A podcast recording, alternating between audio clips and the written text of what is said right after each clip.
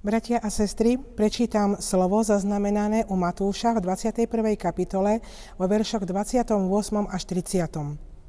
Jeden človek mal dvoch synov. Pristúpil k prvému a povedal mu: Syn môj, choď dnes pracovať na vinicu. On odpovedal: Dobre, pane, ale nešiel.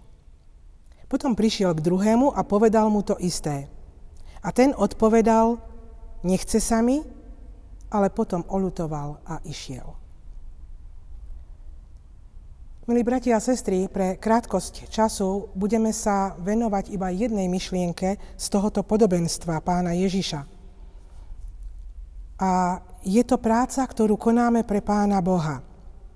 Pán Ježiš Kristus v tom podobenstve e, kladie obraz otca, ktorý hovorí synovi: Syn môj, choď pracovať. To je obraz o nás. Pán Boh nám kladie do nášho života túto výzvu. Syn môj, choď pracovať. Počúvame ju pri krste. Rodič, pracuj pre pána Boha. Počúva ju konfirmant. Pracuj pre pána Boha. Počúvajú ju kresťanskí manželia v deň sobáša. Pracujte vo svojom manželstve pre pána Boha. Na každých službách Božích počúvame: pracuj pre pána Boha. Aká je to práca? Je to napríklad, keď chodím brigádovať ku kostolu, alebo sa starám o kostolné rúcho?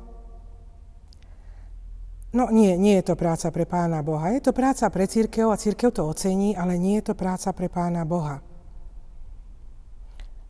Niekto si pomyslí: tak ja som členom spevokolu a chodím nacvičovať piesne, oslavujeme nimi pána Boha, to je práca pre pána Boha. No, e, nie celkom. Skôr by som povedala, že sa jedná o kultúrno-umelecko záujmovú činnosť v cirkevnom zbore. Aká je to teda práca pre pána Boha? Je to práca na sebe a práca vo svojom okolí. Ak mám pracovať na sebe, ja kresťan, kresťanka, tak musím pracovať tak, aby Božia vôľa určovala moje túžby, moje plány, moje žiadosti, moje postoje, moje reakcie, moje činy, môj spôsob zábavy. Príklad. Mám žiadosť. Žiada sa mi starať o utečencov. Je táto žiadosť správna? Áno, je. Je v súlade s Božou vôľou. Venuj sa tejto žiadosti a konaj v tejto žiadosti. Ale ak som napríklad ženatý muž a žiada sa mi vstúpiť do sexuálneho vzťahu s mojou príťažlivou kolegyňou, tak táto žiadosť nie je v súlade s Božou vôľou. Je to zlá žiadosť. A ty musíš pracovať, dosť tvrdo pracovať, aby si túto žiadosť vylúčil zo svojej mysle, zo svojho života. A práve tak tvrdo musíme pracovať s vlastným hnevom, ktorý nás ovláda a núti k mnohým zlým veciam. Musíme pracovať so svojou urazenosťou, ješitnosťou, so svojou túžbou po pomste, alebo so závisťou pracovať a so svojou nenávisťou, pýchou, s alkoholizmom, s pornografickými záujmami, s aroganciou, s túžbou predvádzať svoju moc a vplyv, s vulgárnosťou a tak ďalej a tak ďalej. Je to veľmi, veľmi tvrdá práca, ale má to veľký význam. Keď pracujem na sebe, potom môžem pracovať aj vo svojom okolí. Príklad. Ak som farárka a žijem v hneve s niekým a vyjdem na kazateľnicu a budem ľuďom hovoriť o odpustení, tak moja kázeň je len tragikomický prejav. A ako sluha Boží som nulový. Nemám tým ľuďom čo povedať, moje slová sú prázdne.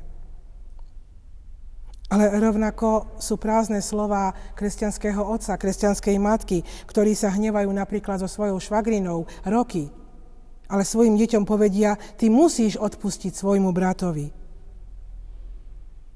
To sú prázdne slová, pretože ja, otec, matka, ich nenaplňam. Ale ak sa od hnevu prepracujem k normálnemu vzťahu lásky, k vzťahu, keď s tým človekom, s ktorým som sa predtým hnevala, dokážem zdieľať svoj život a dokážem ho prijímať takého, aký je. Prebojovala som svoj hnev a viem potom pomôcť aj iným ľuďom ako na to. Ak pracujem na sebe, viem potom vnášať dobre, to Božie dobro, tú Božiu vôľu aj do svojho okolia. A to je druhá časť mojej práce, pracovať v tom svojom okolí. Hovoriť svojmu dieťaťu, aká je Božia vôľa, vysvetľovať mu zmysel Božej vôle, prečo to Pán Boh takto chce a prečo to nechce. A hovoriť mu o tom, čo je napísané v Biblii a prečo je to tam napísané a aký to má zmysel pre náš život. To je práca s dieťaťom.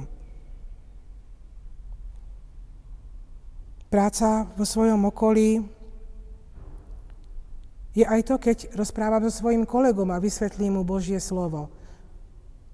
On možno, on možno o ňom vie, ale nerozumie mu. Možno sa z neho vysmieva, ale ja mu poviem, vysvetlím. A ten človek to pochopí a moja práca mala zmysel.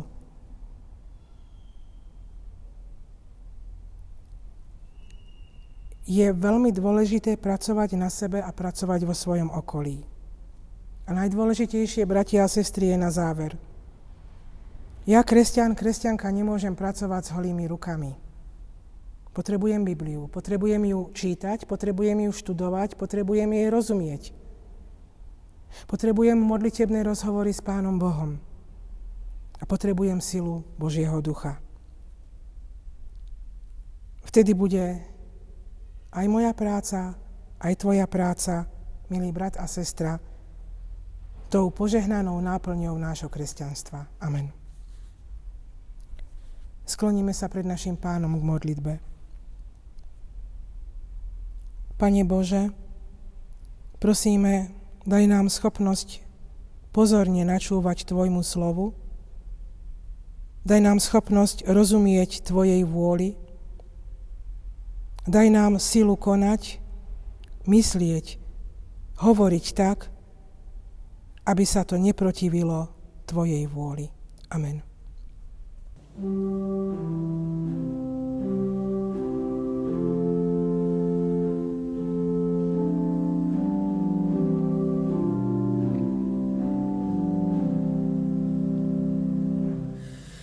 Význam.